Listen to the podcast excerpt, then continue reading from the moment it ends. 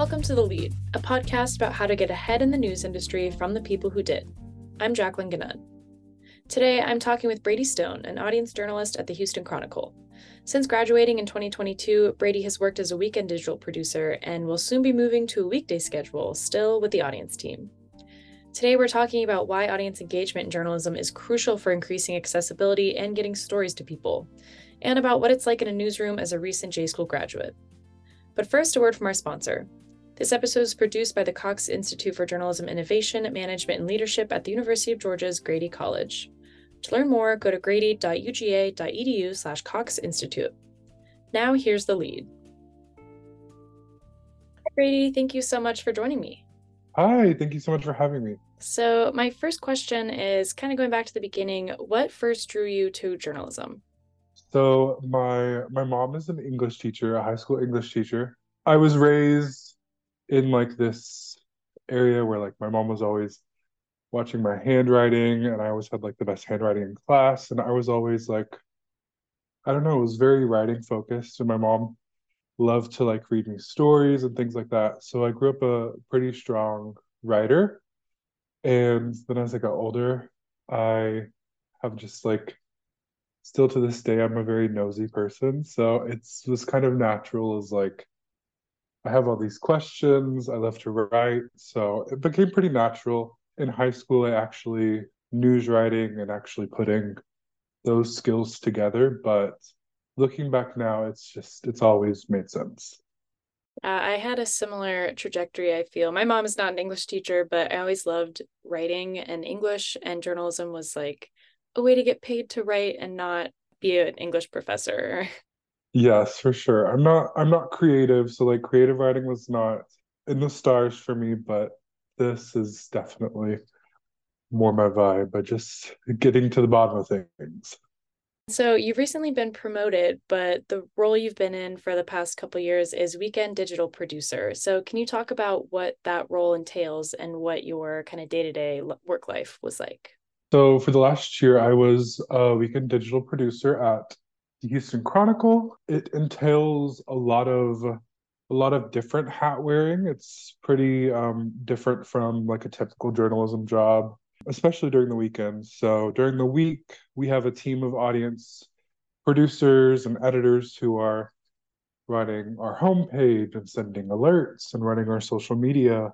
And then on the weekend, those people are, you know, off at the beach or wherever wherever they go. And for the last year, my job has been kind of manning that ship and keeping my hand in all of those different buckets and keeping the website afloat on weekends. So it's pretty it's pretty busy just because I'm scheduling socials, writing a newsletter, writing our homepage, sending alerts. But once I got the hang of it, it it's pretty fun, especially when something exciting happens during the weekend. If breaking news happens, I kind of like get bragging rights whenever the week rolls around because I handled it all by myself. And there's always like if I needed it, I could like call somebody and get some help if there was a big situation. But largely, weekend digital producers, it's kind of all on your shoulders to keep things afloat until people come back on Monday. Did you ever feel that stress? Like you mentioned that if something big happens and you covered it well, you kind of got those bragging rights, but is it stressful kind of having everything on your shoulders? Yes, it, it's stressful. I like to be quick, but above that, I like to be like accurate. And sometimes it's like an internal fight between the two. But on weekends, whenever you're the only one, you can't, you know, do all of these things at the same time. So it's stressful, but I think it's a lot of like internal expectations of being the first to a story before like our competitors. But yeah, it's it's stressful, but never never like overwhelming. And so what will your new role be once you're off weekends? my new role will be pretty pretty similar to what the weekend producer role is. I'll still have my hand in lots of different pots, wearing all the different hats, which I really like because I I don't know, I feel like I'd get bored if I was just doing one thing or focusing on one specific topic or job. But largely my new job will be manning our homepage in the mornings and sending alerts for our morning coverage. And then after about four hours in the morning, I'll get to work with our Metro department and I'll help them plan out larger projects they have coming. If like a reporter has an interesting scoop, I'll get to kind of like see behind that and help them strategize for digital. I'll get to do a lot more making audience plans and following through with the strategy, which I'm super excited to do. It's a little it's a little less fast paced, but I'm excited to kind of get to slow down and think things through and tackle like big topics. I like that you mentioned kind of being a jack of all trades almost like having your hands in a bunch of different stories because I feel like a lot of the times we hear about like beat journalists or like you know even if you're on a specific desk like Metro um, but can you talk about why the audience engagement and digital producing side of journalism is so important? I don't want to like throw in a cliche quote here, but one of my first audience focused jobs I did, I was a fellow at the Texas Tribune under Bobby Blanchard. And if you research into audience, you'll probably hear a little bit about him. Audience is like a very new, I guess, focus of newsrooms. It's always existed as long as, I mean, audience work could be, you know, going out and telling your neighbor about the newspaper. But just recently, it's kind of come into more of a focus as like newsprint dies down and digital kind of explodes. But he always said that if you are not writing for an audience, it's hard for you to call yourself a journalist. And I've always thought of it a little bit like that.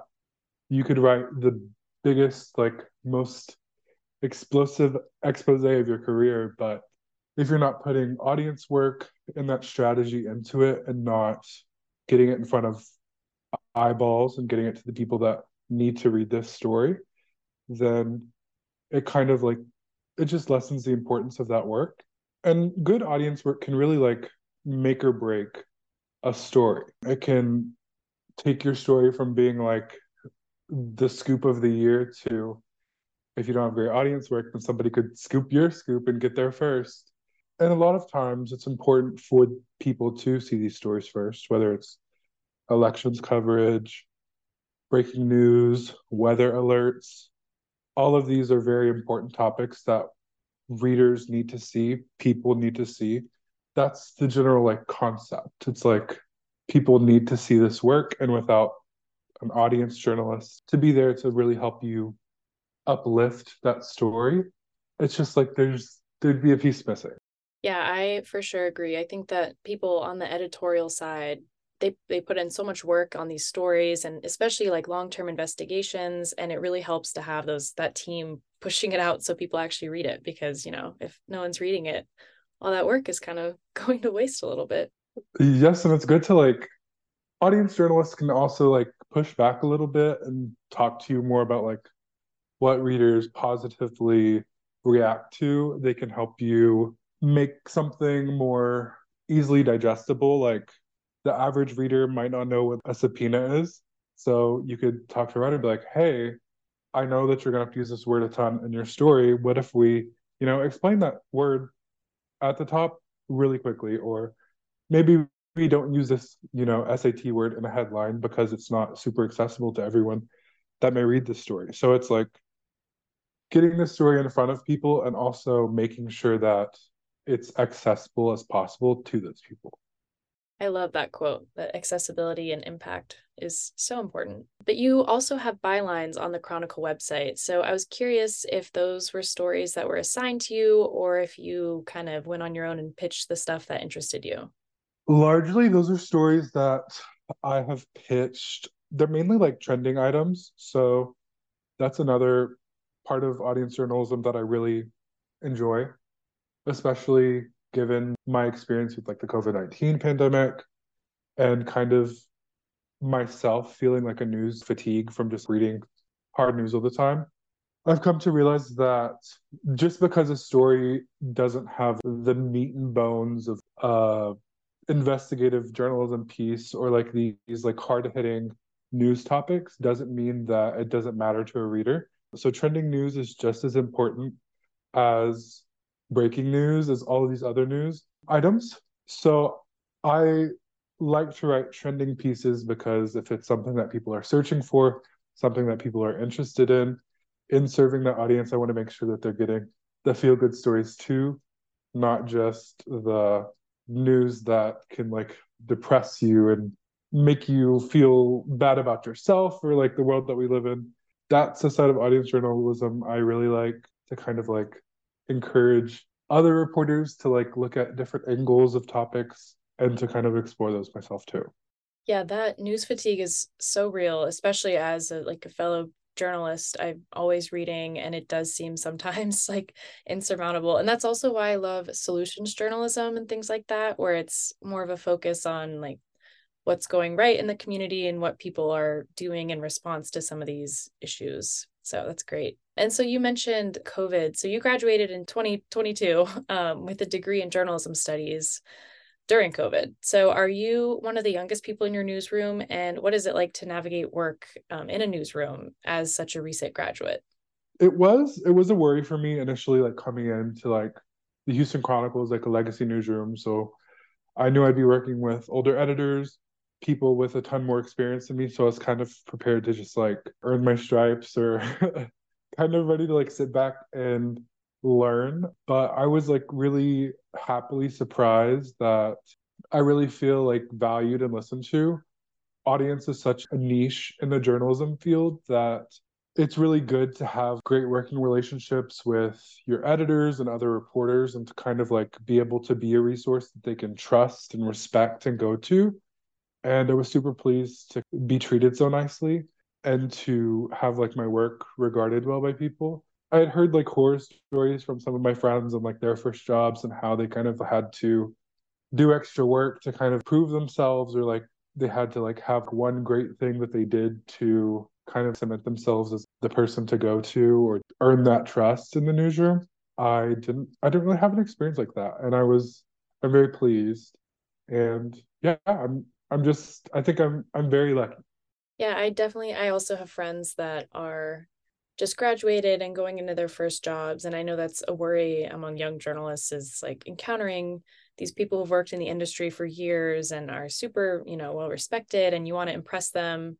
But yeah that's great that you found a place where you're respected because every you know regardless of year everyone should feel comfortable at work. And so you mentioned you work with like the editorial side the journalists that are writing the stories.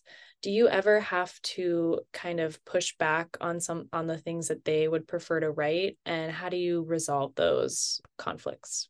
A lot of the time there isn't. Sometimes it's just like hey i think it should be like this. You think it should be like that. Like finding that happy medium sometimes is just doing something different than both of those things. But yeah i think from an audience standpoint whenever i like make edits to like a headline or something a lot of the time those edits are to make a story more accessible. I might make an edit to a headline to make it more successful for like a search term and things like that. But yeah, there's there's a lot of the healthy like back and forth, but it's typically pretty pretty easily solved by, you know, you can pull up Google Trends and be like, "Hey, this word performs better than this word." Or you could just say, "Hey, I think our audience would like it better this way. I know you disagree, so let's find somewhere to like meet in the middle." Yeah, that's great that you can kind of find those compromises and ultimately do what's best for the work and getting it in front of the most people. So, what are some of the things that you've learned in your classes and previous internships that have been really helpful at the Chronicle? So, a lot of my original experience in journalism is through reporting. Um, I started out as a reporter. I was actually a reporter and like a newspaper designer in college. But I'd say like the most important thing I learned is everything to do with reporting. It helped me kind of understand like what's newsworthy and what's not. And that's I'd say like the biggest thing that has helped me today. Like I know what's a story and what isn't. I know like the hundreds of emails that my I get in my inbox every day. I know which ones to ignore and which ones to flag. That's something I'd say is super important. And I think it kind of let me know that like that's not an area that was like super sustainable for me because I was reporting during the COVID 19 pandemic. I was really like in the thick of it and reporting stories every single day and just doing a lot. And I was just like, this is really this is a lot. I'm getting tired. Maybe I need to like explore other avenues that I'm interested in. And that was kind of like what landed me here. Yeah, I had a similar experience with that too. I did student media um, from freshman to senior year, basically. And that student reporting really set me up so well for other skills and like getting into investigative work and just those the basic foundation it's like sounds kind of boring it's not as flashy but i agree it's so important to know what's newsworthy and what's not yes those like those college journalism days nothing to like turn your nose up at it's like that was like hard work. I think back to my like reporting days and i'm like i was working harder then than i've like ever worked since then and i was getting paid almost nothing. And i i totally agree. It's especially in there are a lot of college towns where there's like a huge void of local media. So i know our college paper that's what we strive to do is to actually provide news to people who live there not just students. But yeah i could talk for days about college media because i love it. I think it's great. Yes yes. Support student journalism mm-hmm. so finally what advice do you have for aspiring journalists? I would say my best advice don't listen to i mean this sounds so cliche don't listen to like the debbie downers. I feel like there's a lot of like doom and gloom about the industry but although there are like people who have had like really bad experiences there's just as many people who have had amazing experiences. A situation i heard a lot in college was oh what are you going to do with that journalism degree? And it's like this is what i'm doing. I'm out here doing journalism. There's there's jobs out there. I'd say talk to as many people as possible, explore like all of the different avenues of journalism. I don't know that I would have ended up in audience journalism had I not, you know, sent a couple random DMs to people on Twitter just asking to chat about the industry or like your job or anything like that. Explore all of those avenues. And yeah, I guess like reading. reading is super important. It's something that I was never like a huge fan of early in college, but only only reading other people's work is going to help you make your work better. It helps you, you know, know what's newsworthy. It helps you kind of like create a Rolodex of of different like resources that you could have accessible to you. And I don't know. I hate to end on reading, but it's something that like my professors always told me and I was always like, "Oh, blah blah blah. I'm not to do that." But it's it's super helpful to like read read your competitors work read people in like different markets yeah reading read reading news yeah it's the same same thing it's maybe not as flashy but definitely very important thank you so much for joining me i really enjoyed our conversation yes thank you so much for having me thank you again to brady for joining me on this episode and thank you for tuning into the lead i'm your host jacqueline ganun our executive producer is Charlotte Barnum, and this show is supported by the Cox Institute. To keep up with the lead and hear more from media leaders, subscribe wherever you get your podcasts, and be sure to follow us on X, formerly Twitter. We're at the Lead Podcast. See you next time.